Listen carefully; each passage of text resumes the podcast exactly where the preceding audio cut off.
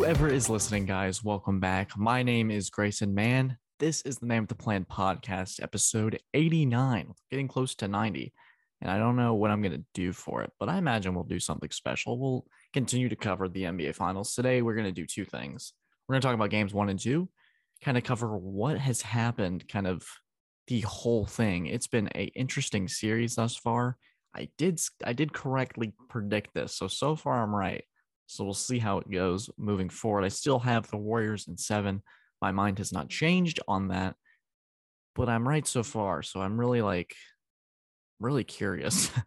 it's been a super physical series. It's been a lot of surprises. And at the same time, got what I expected in game two. So really, really interesting stuff. So we're going to cut into two segments for my YouTube audience. We're going to have the first segment be about the NBA Finals. Games one and two will be covered, what I thought. Then we're going to talk about the French Open champion Rafael Nadal and why Grand Slam 22 was his most important. So we're going to talk about that. Cannot wait. Let's start with the, the finals. Man, what a series. Let's get into it. Really, sometimes when you go into something, you have these set of expectations. And it's really weird because I thought I knew how this series was going to go, and it kind of flipped in a weird way. So everyone has expectations and you've seen the memes before of expectations versus reality and how you think one thing is going to go a certain way and it ends up flipping. So the script how i thought I, I, predicted it but in my mind i don't know if i truly believed it. I thought game one was golden state's to win. I didn't think the celtics had any business. I thought i'd be bold and predict it on the show a couple days ago with the last episode we posted but I, I, really did think, especially going into the first couple minutes of the first quarter, I was thinking, okay, Boston's looking a little unsettled. They're in it, but there there's a lot of miscommunication on defense. They were letting Curry shoot with a ton of space, and I just thought that the moment everyone was talking about it, the experience, the moment, it was going to take about a game for them to settle in and kind of get used to the ebbs and flows of the finals, the bright lights, Draymond in your face, Steph Curry shooting out of his mind they had a they had a bad Tatum game too. So if you told me Curry was going to start 21 points in the first quarter, he was going to go absolutely nuclear, and Tatum was going to go three for 17 from the field, you would have told me Golden State would have won by at least double digits, right? No. and after a paymaker of a third quarter where Golden State dominated the Celtics, Boston came out in the fourth quarter and absolutely crushed Golden State. They couldn't miss a shot. Derrick White, Al Horford, Marcus Smart, Jaylen Brown were all making super significant contributions. It was crazy. I couldn't believe it. I predicted the Celtics to win game one, but like I said just a couple seconds ago, I don't my I don't think my heart was fully in it. It might have been a little bit of a fan thing, going like, man, be great if we could steal one on the road. I did think that I was like, okay, if Boston's not going to survive this, game two, they're going to come out with desperation. They haven't lost in the postseason yet, and neither has Golden State. And so, in a way, it kind of flipped because usually you expect Golden State to shoot out of their minds in the fourth quarter to close it out. In the finals, they've been there, done that. You expect Boston to be super physical and set the tone. So it flipped. Game one, Boston shot out of their minds. Their role players, their guys came to play. It was like they've been there a million times before. And a big critique of the Celtics has been their fourth quarter. They get a little tight. Maybe they don't believe in themselves as much. And they came out and they were on fire. They were shooting out of their minds. It was crazy game two, I had a feeling right in the beginning, Al Horford had the ball at the top of the key, and Draymond just swiped it from him. It was a jump ball, but I was like, man, that's a tone setter. And let's talk about what Draymond Green means for Golden State for a second.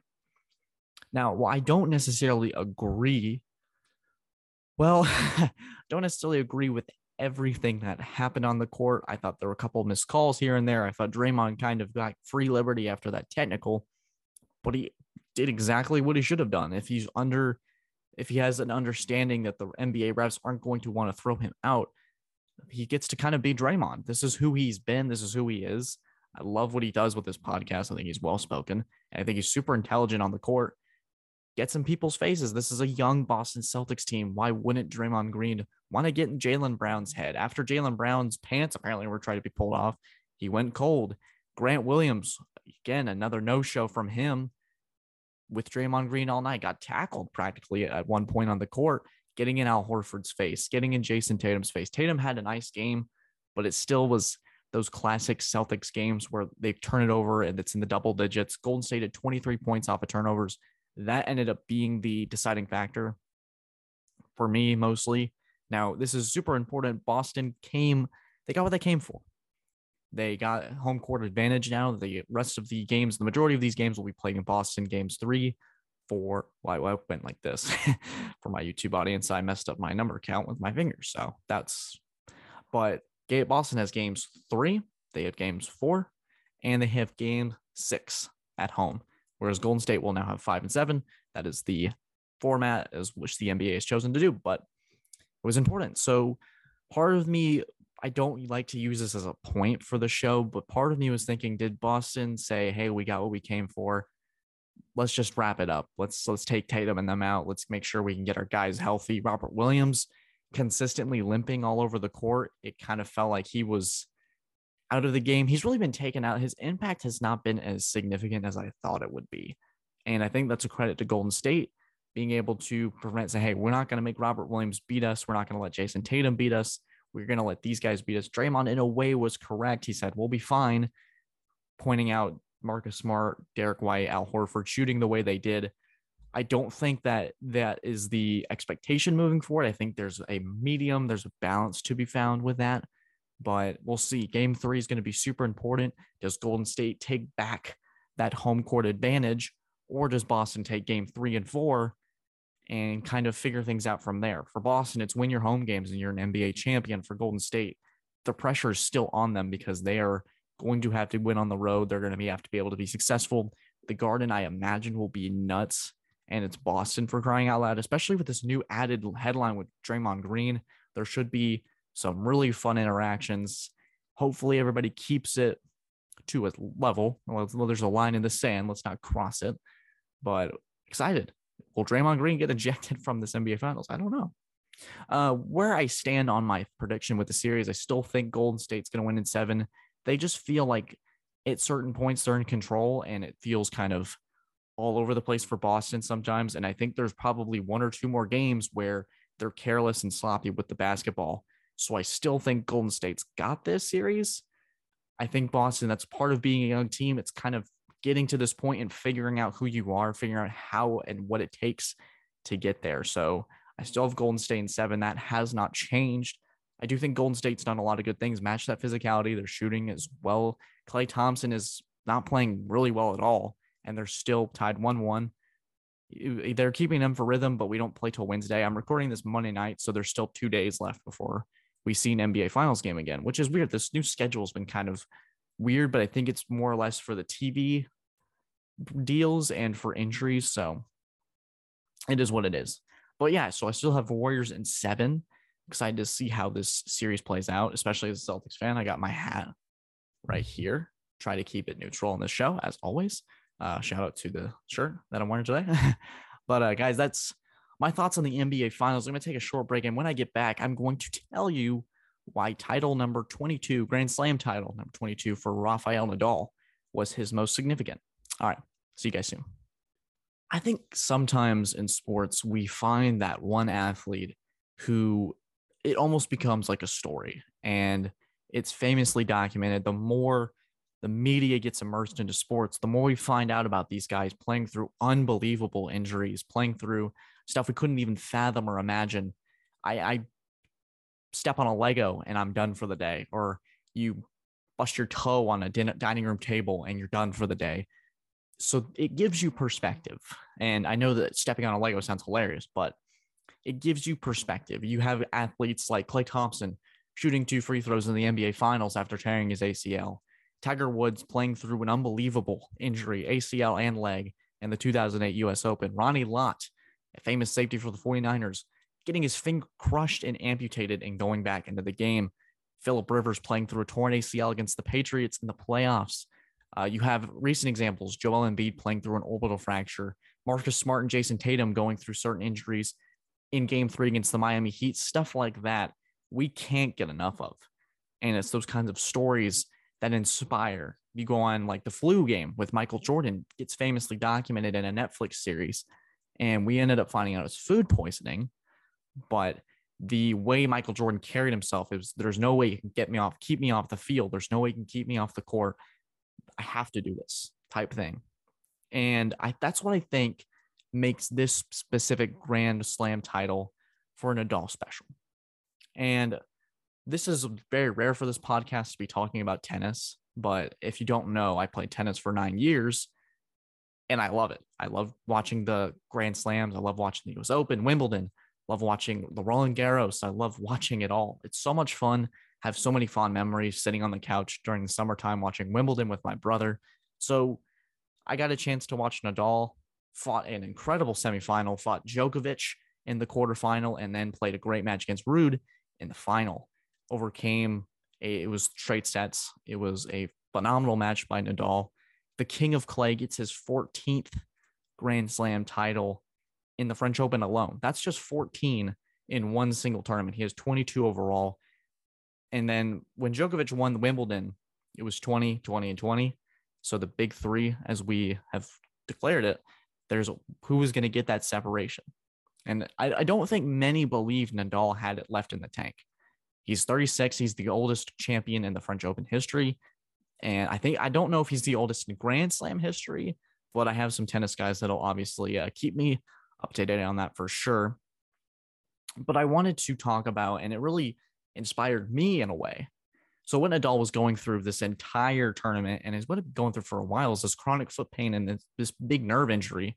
From what I've read, that he has to get constant injections into his foot to just numb it, to just keep the pain out. It is unbearable in that way. So you have to be able to basically play through an entire tennis match that requires such precise footwork, such precise movement for each shot, and you don't really feel it. So the amount of focus that it takes to be able to kind of get that together and that muscle memory, it's really impressive that was able to not only take it through straight sets, but be able to deal with that kind of weird, odd sensation at such a high level. These are serious players. These are the best players in the world. He took down arguably the best player in the world in the quarterfinal with Djokovic. And here's why I think it's so important for Nadal that separation. He is halfway to a calendar grand slam, and we do not know if he's going to be able to do it.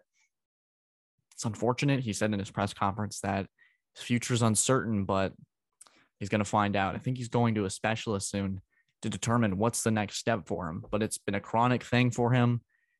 It's insane. And why I think it's the most important and why I think it separates him is because it tells a story. And at his age, too, a lot of people are going to be talking about in 10 years when they stack up everybody, they stack up Djokovic's career, who he could go for a long, much longer time. But they're going to look at this. And while Federer's injured, he's been dealing with knee injury, while Djokovic has had the situation with the Australian Open and he just lost to Nadal in the French Open quarterfinal, there is going to be that conversation about, well, hey, which tournament, which title sounds the most fascinating? What tells the coolest, what tells the brightest story? What inspires that next tennis player? Well, Nadal played through chronic foot pain, got injections constantly, and won the French Open at 36. Those kind of stories. Now, it's, it's not football, it's not basketball. So, does it get a Netflix documentary? Don't know. There's a serious tennis audience but you don't you're not going to see Netflix going to make The Last Dance for Nadal. But in a way it probably was. And for that kind of send off, that potential bowing out, playing through that unbelievable pain, playing through that numbness, playing through that odd sensation, that is lined up there. Flu game, torn ACL, broken leg, that kind of stuff. That's a whole nerve that you're shutting down, that you're having to be able to go through. It's incredible and it's an inspiring story. Why I'm doing this now is because it was that impressive. I was reading about it for hours last night and I was like, man, I got to talk about it. And when we look back on it, when the uh, the tennis analysts and when we talk about legacy, that's important. Fighting through that kind of injury, he could have retired in the first round. He could have bowed out and said, "This is not my tournament. Let's let's rally for Wimbledon. Let's hope for that." This was his spot. The king of clay overcoming his own battle on a court where he's been most dominant his entire career 14 and 0 great i think his record in the entire tournament of the french open is 114 and 3 and he wouldn't let the foot injury take him down i know that this is going to get super corny but i think it's awesome that you're able to kind of go through that and that kind of battle. So that's to any athlete, really, is that your heroes can make it through this. So you can too, type stuff. And it's important. Like I said earlier, when they start stacking up these legacies, they're going to look to this title and they're going to go, what did Nadal have to overcome? What did Djokovic have to overcome in this tournament? Did he have an easy draw? What did Nadal have to overcome in his 22nd Grand Slam? Oh, we had to overcome one of the best players in the world, one of the rising stars in Ruud, Zverev. Zverev I per- totally botched that pronunciation, but uh, he had overcome that. He had overcome a lot of things. A three-hour match with Zverev, and he ended up going down, but uh, he had overcome a lot, personally and through players, which is why it's so important. So I think in the grand scheme of things, it tells a story. It marks a chapter in Nadal's legacy that shows he was willing to overcome a lot at such a very just it, it almost feels like the pinnacle at the very end of this career. We don't know if it's the end, but it very well could be. And that's what makes it important. And that's what makes it a story. So, guys, sorry for the corniness or cheesiness. That might have been like a trailer type thing, like this summer, Nadal overcomes injuries to yada yada. But you know, you know what I mean. And I, I, really love tennis and it's really something that I love talking about. So if you want more of that content, subscribe below and comment and let me know. Obviously, we're on Apple Podcasts, Spotify, YouTube, or wherever you get your podcast. Subscribe or leave me a five star review. I've got a bunch of stuff planned. Thank you as always. This is just stuff I love to try out, especially in this time of sports when there's not much to talk about. So we can kind of branch out. Thank you guys as always. Have a great day and take care.